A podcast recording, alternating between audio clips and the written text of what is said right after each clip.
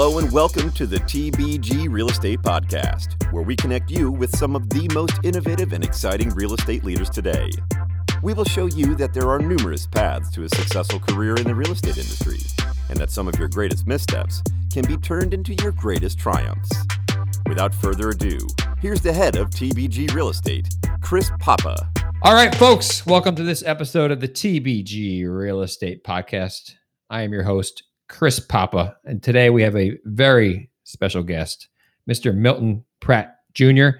Milton is the co-head of affordable development at the Michaels organization. How you doing, Milton? Doing just fine. Uh, staying safe like everyone uh, during this pandemic. Yes, sir. I appreciate you joining us. Uh, where, are you, where are you located right now? I'm I'm at home. Uh, we're alternating in and out of the office, so I'm at home this week, and next week I'll be back in our corporate office on the beautiful waterfront in Camden, New Jersey.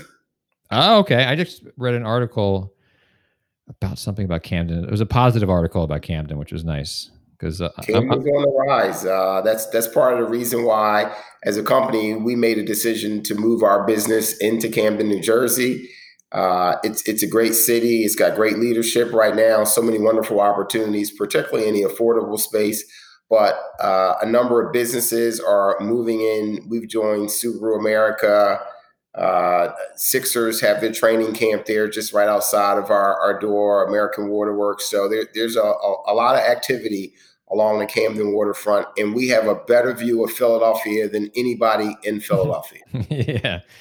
Well, I grew up in northern New Jersey, so New Jersey's my where my heart is. I'm in California right now; it's where I live, but uh, my heart's in New Jersey and Camden. I always loved Camden. I always uh, I almost moved to Philadelphia after I went to Rutgers in New Brunswick, um, and almost moved to Philadelphia right after school. So I definitely um, familiar with Camden, and that area down there. Um, so it's great that you guys are part of the revitalization because um, it's a great city. Um, so can you tell us about the Michaels organization for those who don't know? I mean, it's a huge organization with a lot of different uh, divisions. I would say, right? Can you tell us yeah. a little about what you do there and like the organization as a whole, please?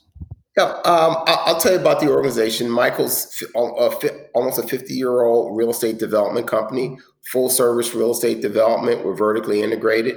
Uh, as I as we as you mentioned, I, I co-head and am executive vice president for the Affordable Development Group. That's one of our larger groups. Uh, it's our core business. We've been around for a number of years. I always like to tell folks that we're still a family-owned business and that we don't have a big corporation standing behind us. We're we're very much a debt-free business. Uh, there still is a Michael. There's Michael Levitt, hmm. uh, who who still is actively involved in in the business every single day.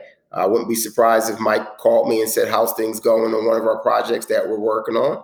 Uh, and we also have uh, a student housing, military housing, and then we've got management companies associated with those three individual real estate sectors.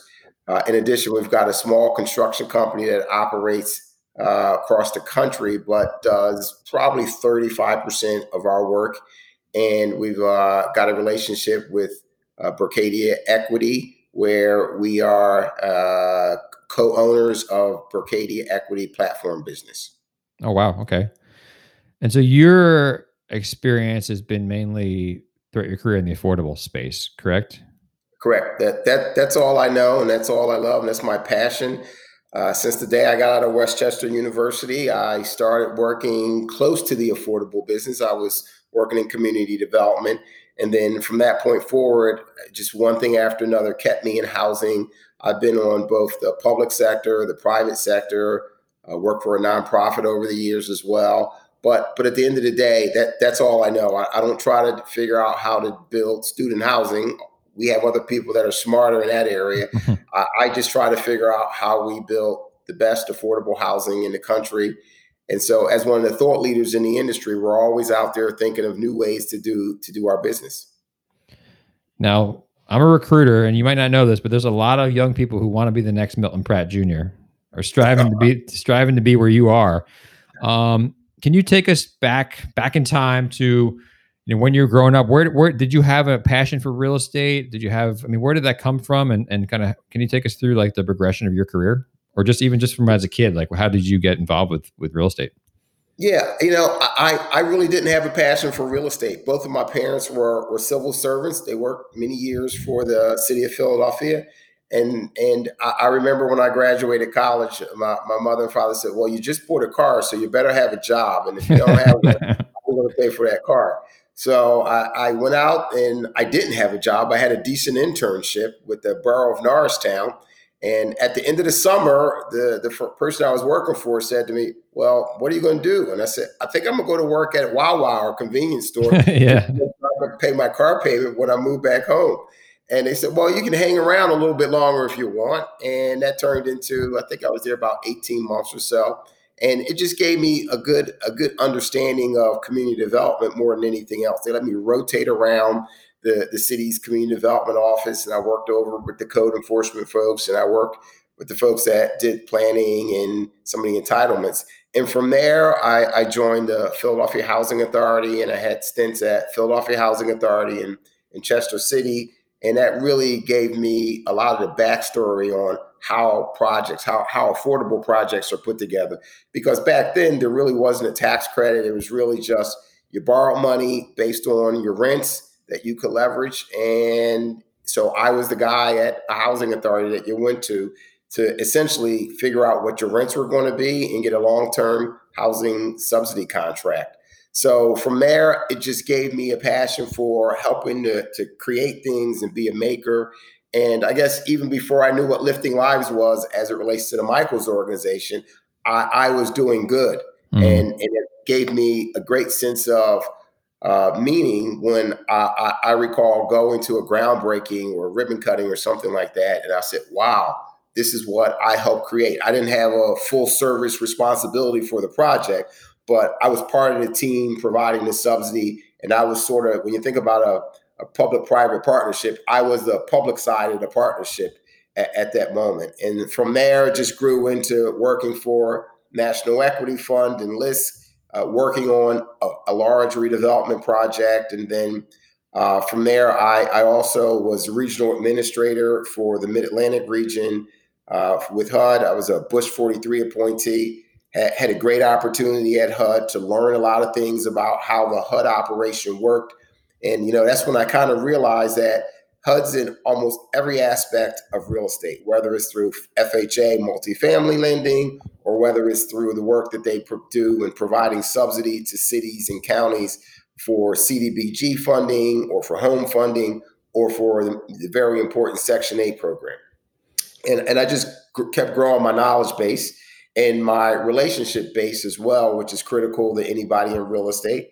Uh, and then I came to the Michaels organization, and uh, I've been very happy with that choice. Uh, I had a choice when I was leaving HUD, but this was the right place for for me and my family and my lifestyle. It wasn't just close to my home, but it's working with great people in a great organization, and it, it really speaks to the the fact that you know we've got long term leadership and John O'Donnell and Mark Morgan, and they really give people like me and my co-head of the affordable business, Ken Crawford, opportunity to grow the business responsibly. We all make mistakes, but they understand it when we do, and we talk about it, and we learn lessons from it. So you were on the public side um, and the community development, and that you think that's a great starting point for somebody who wants to get into development. Like, it it, it absolutely is. Uh, understanding if, if, you want to get into the affordable business, because that's what I know best, of course. Mm-hmm um, understanding what happens on the the public side. Oftentimes, I am called upon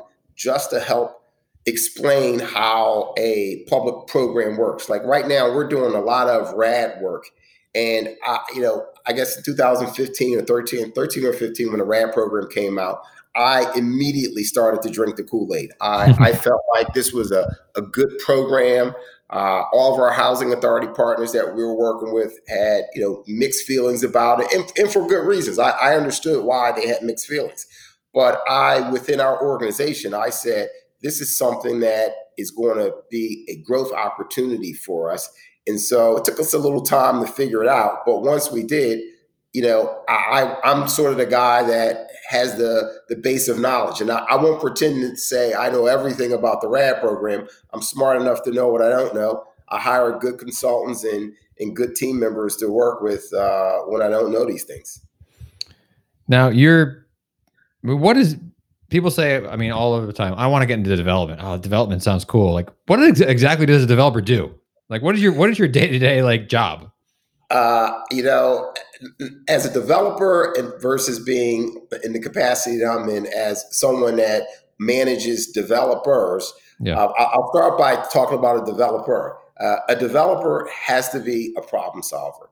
Every single day a developer wakes up and somebody's thrown a new problem on their lap related to a project they're working on, whether it's something to do with the schedule, there's been a change in regulation, interest rates went down or went up, and how does this affect what, what you're doing in the transaction?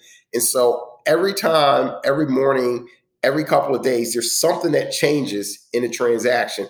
And you got to be the person to sort of push it back in the bubble, when you push it back in the box, or otherwise it'll just squish out of your fingers and, and, and it happens to the best of us. Uh, and then you, you got to wrestle all those problems to the mat. And at some point, you got to you know get a one, two, three pin to to to get to get the project over the finish line. But but it really is about having an ability to solve problems uh, more than anything else. And it's also having an ability to communicate effectively with a very large and diverse team that is required to to get a get a project done. So, you know, as a developer, you've got an architect, you've got engineers, you've got general contractors, you've got two or three lawyers that work for you, you've got HUD consultants that do specialty work for you. You, have got somebody that does just a rent analysis for you. So you got title work to deal with. So you got all these various factions and, and entities and, and, and, and consultants working for you as the point man on your project. And so it's incumbent upon you to really be a leader. You got to listen to the advice they give you. It's not always right, but you got to listen to it. You got to interpret it. You got to be able to manage all kinds of risk associated with the projects that that you're trying to take through a development pipeline. I always like to tell people when they talk about, well, you greed developers are making all this money and it's so easy, it just looks easy. And I say, you know, if it was easy, everybody be doing it. That's an old saying, but it's absolutely true. For for every one of these projects that we wrestle and drag over the finish line, there's probably four more back there that aren't going to go anywhere. And we spent several hundred thousand dollars and we spent time and opportunity costs trying to figure out those projects. And what do you where do you develop? Like, how do you know? As a, you can't just pick any spot to be an affordable housing developer. Oh, I'll pick this place and make it affordable. Like, how do you know where to go to, to do a project? Um, certainly, in our case, we have people in a variety of cities. So we've got regional offices in Washington. Of course, our Camden office covers the Northeast, but we've got a regional office in Washington, Atlanta, uh, Chicago, Denver, Honolulu, Puerto Rico, and I say Los Angeles? So we, have got you know uh, offices all around. Oh, in Denver, I think we've got offices all around the country, and so it, it starts by being local more than anything else. It, it's just like uh, when you want to have the best food, you've got to have the best local ingredients. And and so I don't know. Sitting here in New Jersey, I don't know how to do business in Chicago.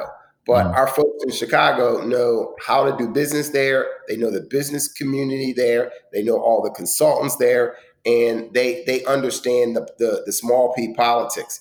But to, to go back to your original question, which is how do you know where to go? in the affordable business, for the most part, you got to chase the money. You got to chase, you know, the opportunity. So if the state of Illinois says we want to only develop 14 story buildings that are, you know, 200 units and are in suburban towns, very sadly, that's exactly where we're going to go. We're going to go to every suburban town, knock on every single door, figure out how we put together a project if they say through their tax credit QAP, qualified allocation plan, that you know in Denver they want to develop housing that is only near transportation corridors like the subway or the bus system or something like that, then we're going to go and track every bus stop or, or every uh, intermodal stop and figure out what vacant land is around there because that's where they're saying that the priority is. And, you know, and that's when you realize that affordable housing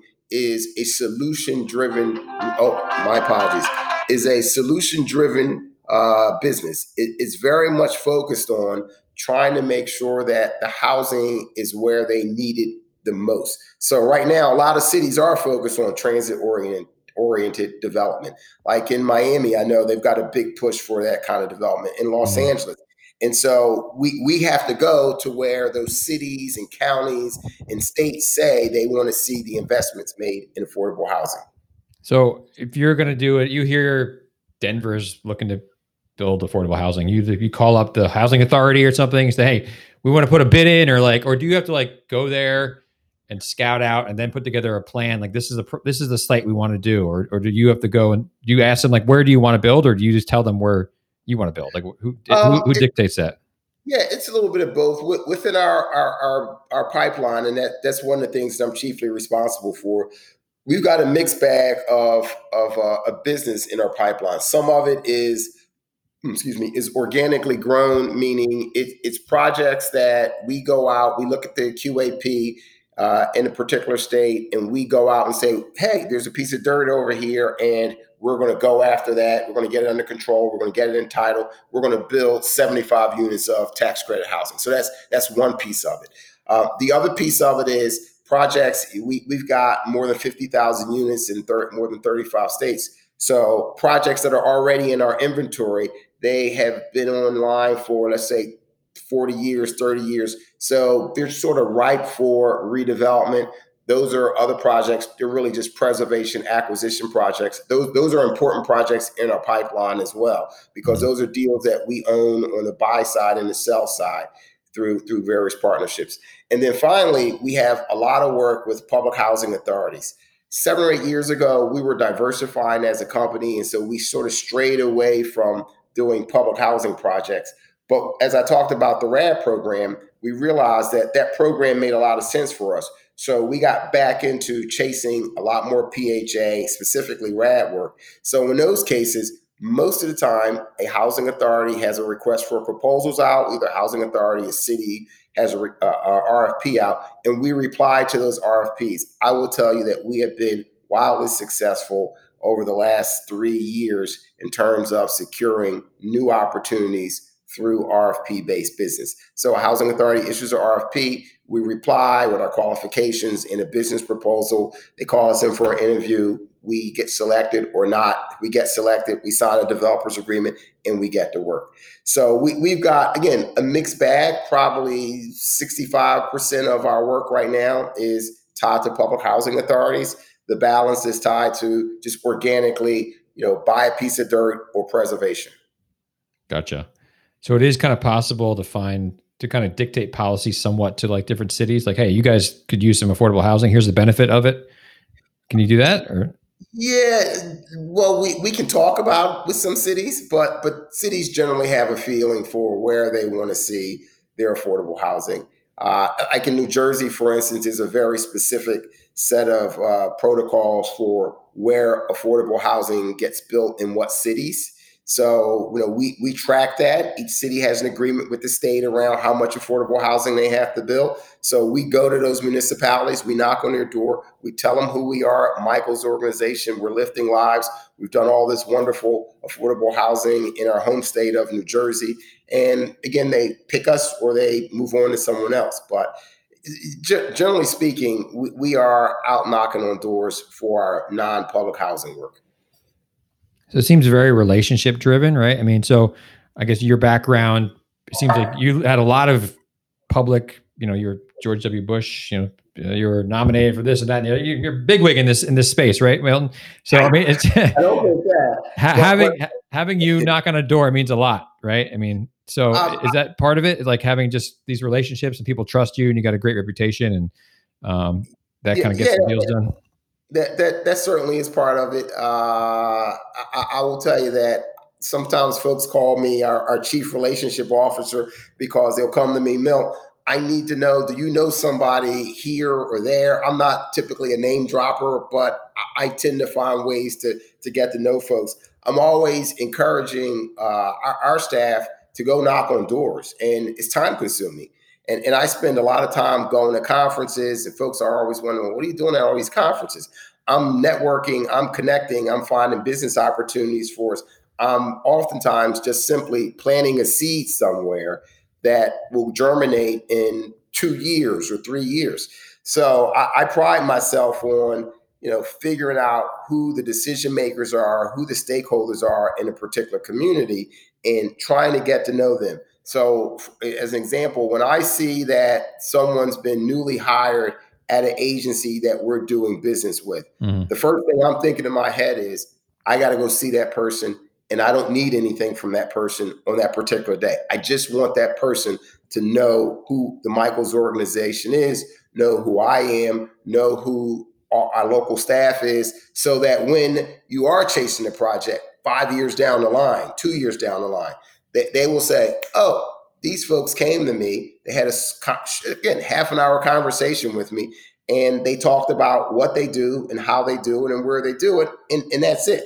And I, I, will tell you that has proven itself to be a valuable investment of, of time for our company because it's the way that when we then reply to a request for proposals or we we go out and we're talking to a mayor about a project one of them, I, I can't tell you how many times someone has said, "Oh, I met you before, Milt, at a conference, or I met you before you came to visit my boss five years ago, and I remember everything you told me about the work that you do, and I was always wondering were we ever going to have an opportunity to work together. So it, it takes time to do that, uh, and so that's why it's great that you know my partner in crime, Ken Crawford, he and I work so well together because it, it, it, allows me to go out and build all those relationships while Ken is focused on you know continually running the inside part of mm. our business.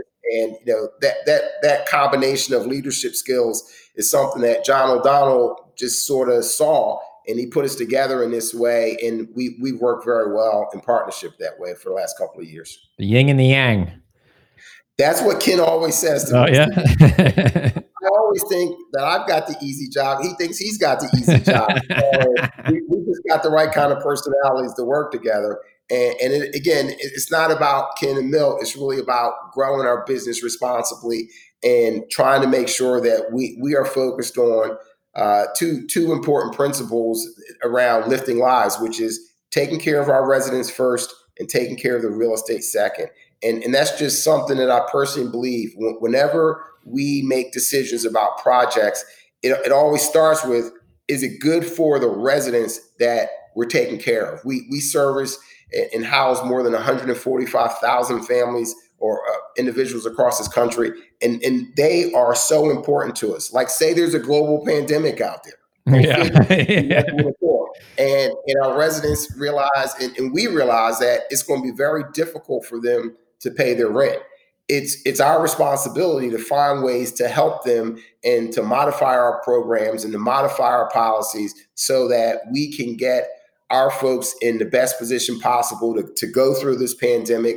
And, and you know, one of the things that we're very proud of are that, that during this pandemic, you know, we've got around, around 2,000 employees. So there's two, 300 of us that are corporate employees that aren't working out in the field. But the vast majority of our people 17, 1800 people are out in the field every day taking care of our residents and taking care of our real estate.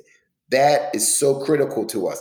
We think that that's what's allowed us to collect our rent levels, rent, at levels that that just at the beginning of the pandemic, we were very, very worried. I mean, mm. we, we were panicky. I mean, a, as you would expect.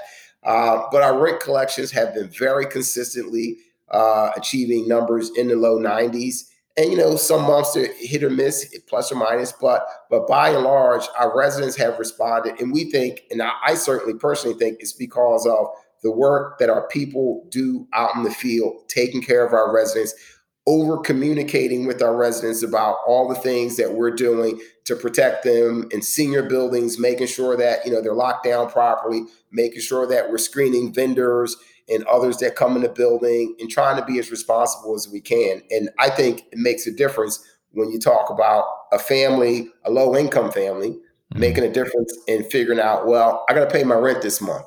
And they're, saying, gee, the folks at the Michaels organization are taking good care of me and my family and my kids or my seniors. And it really makes a difference when it comes to running our business. Is the, those those essential workers that we've got out in the field every day. Do you also partner with local nonprofits to kind of work with the with the more, I guess, high, I don't know, the, with with the, the residents who maybe need that kind of support? Is that is that part of like a developer's job or a man or owner's job of, of property? All encompassing. Yes, it is. So we, we've got a unique partnership with a national nonprofit called Better Tomorrows. Okay. Uh, they, they are a national nonprofit that we contract with to provide social services on uh, not all, but many of our properties throughout the country. They do a fabulous job of figuring out the needs at a property by property level uh, basis. So if if there's a property in uh, pick a state in Mississippi that they are providing services and they realize that there's a lot of veterans that live on the on the property because it's near a Navy base or something like that, mm-hmm. they they will then focus their programming on and services on how to provide veteran services, PTSD counseling, job training counseling, things like that as opposed to if they're working in, say, rural California at one of our USDA properties, Better Tomorrows will do a needs assessment and they may figure out we need more English as second language classes. Mm. Our, our residents need to get to those type of programs. Or if there's a senior development in Atlanta, Georgia, I know we're working on one right now um, it, it, may be more focused on activity programming every day, particularly during a, a, pandemic. Like, how do you get the seniors out of their out of their units once a day to do a check in to get some fresh air, things like that. So, Better Tomorrows puts us in a unique position to really care for our residents, and they they've been in existence for I guess seven or eight years. And this isn't something that we just came up with in, in the '80s our principal, Mike Levitt, was mm-hmm. really focused on the same thing is figuring out how do we take care of our residents. And so he saw that and he knew that it was important to make an investment in those families through social services. And there was a woman that worked for us, Jackie Jones. She's such a lovely person. Um, she's passed a few years ago, but she she was such a lovely person. And Jackie's inspiration around taking care of the residents is something that Mike Levitt saw as being important. And he's always said to us, take care of these residents and they'll take care of our buildings. Yeah, that's, I mean, it sounds extremely rewarding in that regard. Um, so, I mean, are there any particular, you have a vast career, but are there any particular developments that really stand out to you? And if you could just take us through one of the processes of getting one of those completed you know, it's sort of like uh, your children. Yeah. You, know, you love them all the the same, and I, I, wish there were one. But but if I if I could probably pick one, it, I, I pick it because I've I've had to work on this project three different times at at two or three different agencies. So or two or three different points in my life. Early in my career, when I was at the housing authority uh, and so the project is called Courtyard at Riverview. It's a project in South Philadelphia, my hometown, okay. and it, it, was the one of the first projects that I, I worked on when I was a, a real developer, work, working for National Equity Fund and LISC. And so I, I worked on it at National Equity Fund. I worked on it in a different capacity because of a problem, strangely enough, when I was at HUD. And then at Michaels, I ended up working on it for the third time. So I, I, put credits on it back in, I guess it was the, you know, the late 90s. I interacted on it again when I was at HUD, and then I had to put credits on it again, you know, two or three years. I, I, I said to myself, let me see, I'm 54, 15 years, I'll be like 70. I hope I don't have to do it the third time. There'll be somebody that's, you know, young, full of energy uh, I would imagine that that's going to do it the third time around. But but that, that's just a project that's been with me for many years. And and what's interesting about it is when when I did the project the first time, I interacted with a group of resident leaders, mm. and I, I, remember every one of them had had things that they loved and hated about me and the project and everything. But but they always respected me because I, I, was a young kid and I had full set full, full and and they they gave me grief, but at the end, I, you know, they they saw that I had uh, the right intentions, and and then when I did the project again just a few years ago in 2015, I was interacting with some of those same some of those same women, their their daughters or granddaughters, and they were saying, "Oh, I remember being at a meeting that you were at in 1999. I was in the corner." And my mom, grandmom, or my mom and aunt or whoever, they were giving you grief about something. I'm giving you grief about the same thing again. that's fair game. So you know, it, it, it's part of the process. But but it was just for me, it's just because I had to do it over and over again, you know, twice. It's just been a wonderful experience, and and seeing how that one project changed the neighborhood mm-hmm. that was it, that was slowly gentrifying, just slowly gentrifying. I'm not saying gentrification is good or bad. I'm not forming an opinion about that, but I think the stabilizing force in that neighborhood was the development that we did in the late 90s. Mm. And that it's not the sole reason why that part of South Philly transformed, but certainly it contributed to it because uh, the Southwark development was a super block from 4th to 6th Street in South Philadelphia along Washington Avenue that that was, you know, crime ridden, that was all the bad things you hear about public housing. And the transformation made it so much difference, made it so much better. I remember one of the things we did, we planted trees along, like I guess that would have been Fifth Street or Fourth, Fourth Street. We planted trees along that street. And you know, they were little, little tiny little trees. But now when you look down that street, the whole street is tree lined and it looks like the fabric of of a wonderful community there. So it, it, it makes me proud. It's gotta be it's gotta be very rewarding, especially in your backyard where you grew up. I mean, that's gotta be great. Yeah, yeah. I mean, I grew up in the other in town, but it's, it's my hometown, so that, that's why it's so important to me. That's awesome. I mean, it seems like there's a lack of affordable. I mean, there's there's an affordability crisis in America, right? I mean, uh, I I live in the Bay Area. It's like the most insane place in that regards. Um, I mean, is there anything? I mean, do you see it, affordable housing seems speaking of like more of as an investment, uh, you know, where money's flowing is it, do you see that picking up affordable housing, or is it like are there does it ebb and flow as as regards to the economy, or how, how you know what I mean? Like is it? Um, well, well, here's here's the thing about affordable housing. There's, there's always going to be you know a need for it. It doesn't matter what part of the country you're in. You, you could be in you know Wyoming, you could be in San Francisco, you could be in Philadelphia, New York, anywhere. There's going to be a need for mm-hmm. affordable housing. Uh, but but the thing to keep in mind when it comes to being an investment is what what, what are you looking for? And and there there's all kinds of money chasing projects that are out there for sale. Again, we're a developer, so we are developing property. We as a company, our typical philosophy is we're going to build something, we're going to hold it, and our intent is not to sell it in seven years for a specific return like you would see on a, a market rate building. Yeah. Uh, our intent is to buy it, hold it, and do it all over again in another 15 years with new tax credits. But but what we on occasion we do sell, and I'm always fascinated when I hear about who's buying.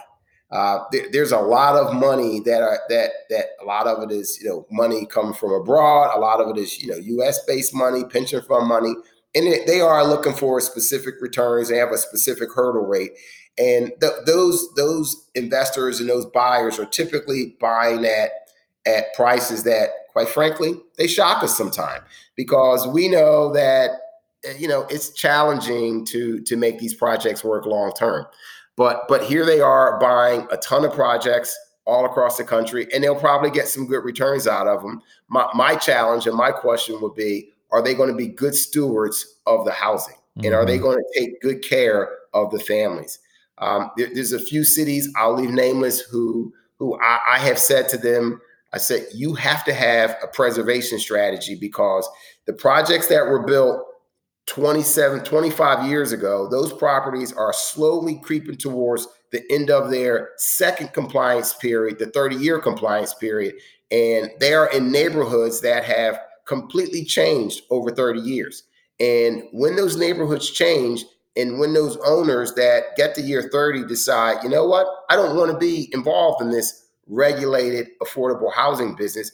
I want to flip these to condos. Mm-hmm. I want to flip these to rental units, market rate rental units, and boost the rent up by you know two, three thousand dollars a door, or something crazy like that.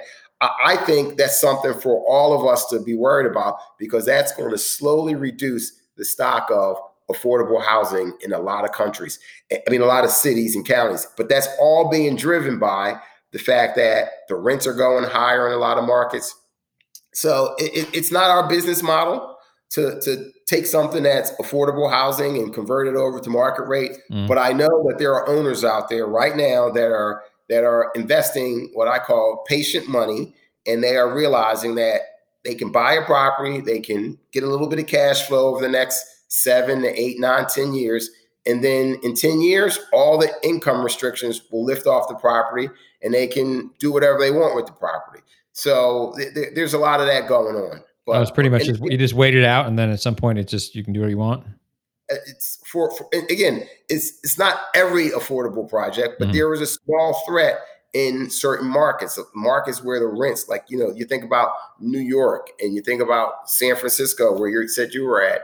Um, you know, in a lot of Cal in California, again, where rents have gone up exponentially, and here's this affordable housing project in the middle of, say, Berkeley that the restrictions for low income burn off in 10 years, I'm some smart investor. Maybe I buy it and hold it for 10 years. And it, it, again, something to worry about. And I worry about it because what that does is in those cities, it reduces the stock of affordable housing and it makes it makes it more and more difficult for people to be able to get to work if they work. Let's say you work in San Francisco mm-hmm. and the, you know 50 or you know whatever let's say 500 affordable housing units in four more years are no longer affordable where are those 500 people going to live at? Yeah. Are, are they going to live two hours outside the city to have something that's affordable or are they going to have to move to another state? So that that when, when i talk to business leaders and i talk to uh, county executives who are not exactly big supporters of affordable housing, I always talk about how it connects to jobs and income. It, first off, it spurs a lot of development, uh, uh, other development around our developments happen because we stabilize. Maybe it's a blighted asset. We, we stabilize it, so that that's one way it spurs, you know, economic uh, the economic engine. The the other way it spurs it is it it creates construction jobs. The same mm-hmm. contractors that build luxury high rise buildings are the same contractors that work for me. So let's say, in, like in 2008, the economy goes to hell, and we're looking for, and you know, this government's looking for shovel-ready projects. Yeah. There's all these affordable housing deals that needed to get built, and we were quite busy during that time, taking in stimulus money, working with housing authorities and cities, and it got the it got the engine of the economy going again because to to an iron worker he doesn't really care or she doesn't care if they're working on an affordable project or a luxury project. Mm-hmm. They're just working. And so it's important that we connect the dots about what kind of jobs get created out there. And then ultimately, it's important that we connect the dots about if you have a, a business community, a central business district, where are people going to live at that work there? Yeah. The best example is let's say there's another global pandemic. Let's say you're a hospital and your hospital is in a location where none of your employees can live within five miles of you, but you want your employees to work longer shifts and you want them to be able to get home, but they work, they live 70 miles away from where they work mm-hmm. because there's nothing affordable. That's that's a crisis for a hospital when they need to have their people work longer shifts. And for for me as a housing professional and a thought leader, we have to make sure that people understand that affordable housing isn't just for people who don't work. It's for, you know, most tax credit housing in this country is for people who have jobs. So when, when I talk, we're, we're working in a municipality in northern New Jersey now. And when I talk to the, the leaders in, in that town, I told them, I said, you know, most of the people that are going to live here in this part of the state are going to be young teachers, police officers, firemen. They're going to work at the the local uh, hospital up the street. And it was interesting because the mayor happened to say to me, he said, "You know what? Those landscapers, they need jobs. Mm-hmm. They, they need housing." And of course they do. They they need to you know live and work and play in the same communities that they do. So it, it's important that we as thought leaders connect the dots there. You got me fired up, Milt. I'm going to get into affordable housing now. It's well, great. listen, it, it's great, but you know, it's, it's certainly not cyclical like you know what's going on during this pandemic, where hosp- where, where hotels and oh, yeah. luxury buildings are probably the starts aren't going to happen. For us in the affordable space, yeah, we we got some bumps in the road, but I, I think by and large, you'll see a continuation of housing programs, eh, eh, you know, across the country. Yeah, no, I see it as a recruiter. I mean, yeah, a lot of my clients doing market rate stuff are not hiring, and the ones that are in the affordable world are hiring. So that's great. And I, I, I uh, didn't even think of it, but yeah, I have a, I know someone who lives up in like Sacramento and rents a room in the Bay Area during the week, just so because to work exactly. as, as, a nurse. So, um, yeah, I didn't even think about that. What What are you? I mean, what would you recommend to someone? Well, you mentioned some conferences out there. That are there. What are the, like the best affordable conferences to, to go to? Uh, I, sure there's I, a lot of them. You don't have to be a conference promoter, but are there any like? Is there one yeah. or two that are, are like the standout ones? Well, I, I got this sort of running joke with, with our folks about going to conferences. I, I, personally try to only go to conferences where um, where I can get business out of that conference, meaning I should be buying somebody else a drink as opposed to somebody buying a drink. Yeah. So so if if you it, to me, my rule is if we're going to a conference, number one, are, are we going to be in a place where we are talking to customers, people that we want to do business with? So when you think about who our customers are on the development side, it's cities, counties, housing authorities. Those are many of the decision makers that we're working with. So I spend a lot of time going to housing authority conferences. So the National Association of Housing and Redevelopment Officials, which is NAHRO, which is sort of the trade association for, for housing authorities. I tend to go to their regional and national conferences because I want to know housing authorities. I want them to know who we are.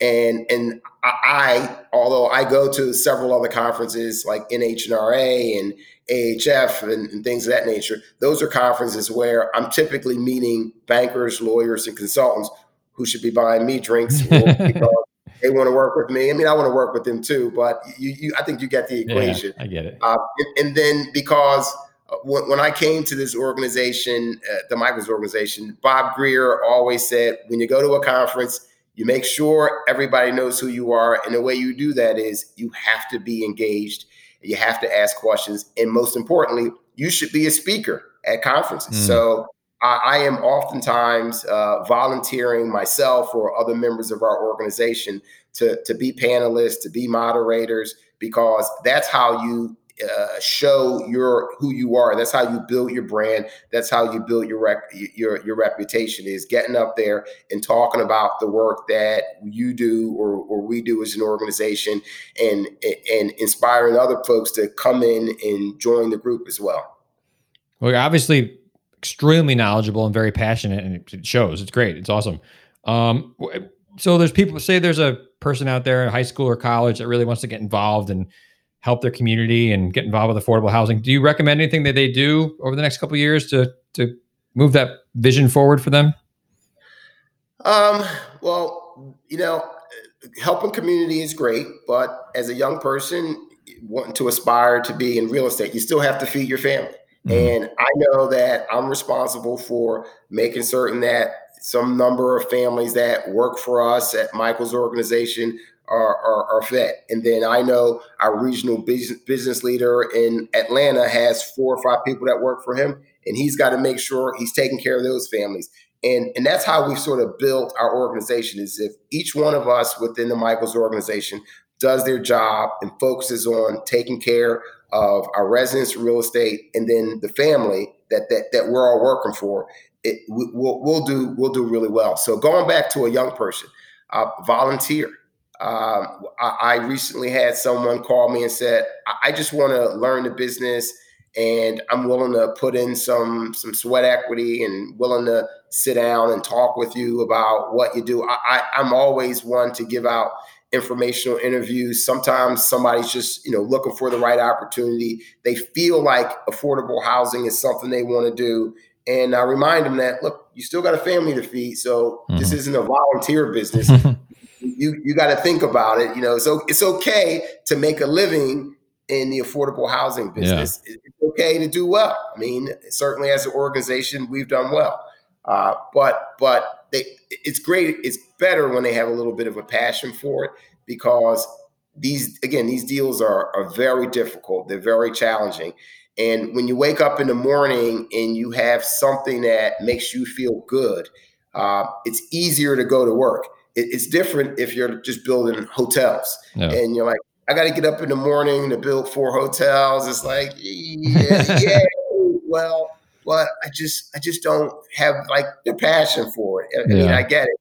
And, and and and it's it's really hard. I I my my my sort of motivation is tied to two groups of, of people. One is the the seniors that are out there I always think about my grandmother who lived in affordable housing when she got up in age and the care that people took for her mm. in the development that she lived. And then, and so for me, it's about the seniors. It's about taking care of our, our next gen, our, our older generation. And then it's also about taking care of the younger generation, making certain that those those kids that are just starting out in life, those newborns, that that they have a good solid, stable environment to learn. I mean, think about it. If, if there's a global pandemic, I know I keep talking about it, so relevant. You know, if there's a pandemic and all of a sudden the kid has got to be in their house a lot more than normal because yeah. it's you know it's the place that they got to eat at. It's a place they now have to get classes at. It's the place that their mom and dad are at. How are they going to be productive citizens if we can't provide them with a good quality place to start out life? And you know, things, simple things like making sure that there's you know electricity, consistent electricity, and making sure there's internet in the house. And we don't provide all those things, but to me, it's it's really about giving those young people a start in life that that will go on. And you know it, it's important to us i mean it's important to us about giving back as well. Our, our scholarship foundation mike levitt uh, through his foundation has given out you know millions of dollars o- over some number of years since the, the, the early 90s and that, that's something that makes a difference a, as an organization is being able to give back. And you know i'm proud to do it our organization is proud to do it and and it, it, really makes me feel good. And so, as a young person, you know, again, I, I, try to tell people find your passion, find a thing that makes you get up every morning to to want to come to work, to deal with the difficult people and the difficult circumstances that you're going to find yourself in in affordable housing development. Well, it shows you definitely found your passion. So, thanks, Milt. Uh, thanks. That was great. Are you ready for? Now, this is going to be a little hard. This is the hot seat. You ready? All right, I'm ready. I'm all ready. The hot seat is sponsored by KK Reset. KK Reset is an HR management and outsourcing consulting firm that specializes in helping organizations to reset their culture, structure, and path. They do this through services which include comprehensive consultation to identify gaps and opportunities for corporate training programs, HR services, and career mapping services. They've collaborated with nonprofits, startups, and academic organizations to protect them from liabilities reduce turnover, and preserve their brands. They have also collaborated with a number of my clients on the real estate front who are not large enough to have their own in house HR program. So they outsource it to KK Reset. KK Reset comes in, maybe sits on site a couple days a week, and provides you know everything you need from an HR perspective for your for your firm. So it's a great uh, resource for those shops who just maybe it doesn't make sense for them to have in-house HR function. Um, so please check them out at kkreset.com. K K R E S E T.com. all right. These are the five or so questions I ask all my guests. So, question number one Any books you recommend, whether related to affordable housing, real estate, life, business, you name it? Uh, I just reread probably for the 10th time uh, Seven Habits of Highly Effective People. Good one. And and so I, I, I got it sitting on my dresser and I just uh, and I actually I have it sitting in one of my bookcases, and I just happened to see it. So, you know, I think I'm gonna read that. And I, have been stuck at home, so I've been doing a little bit of reading. So yeah, that, that that's one I recommend. I think somebody gave it to me many years ago, and I probably lost the first copy, but I picked up another copy along the way. Good one. Do you listen to podcasts? If you don't, I, am also now the pandemic. You know, we've been at home so much. I'm trying to find some new TV series too. So either podcasts or t- and or TV series that you recommend. Um, I don't watch a lot of podcasts. I will admit that. Uh, I have been watching probably a little more TV than I care to admit. but right now, I'm watching uh, a show called Fortitude. Okay. Uh, which is a cool show. But but my my lifelong passion is really Doctor Who. So oh, I, nice. I, have seen every Doctor Who uh, episode ever from the very beginning till today. So uh, I'm I'm I'm uh, a guy that doesn't mind if I'm stuck at home and it's raining and I'm bored. I think I'll just watch a Doctor Who episode just because me out for whatever reason. That's awesome. That's a good one. Uh, what do you like to do outside of work?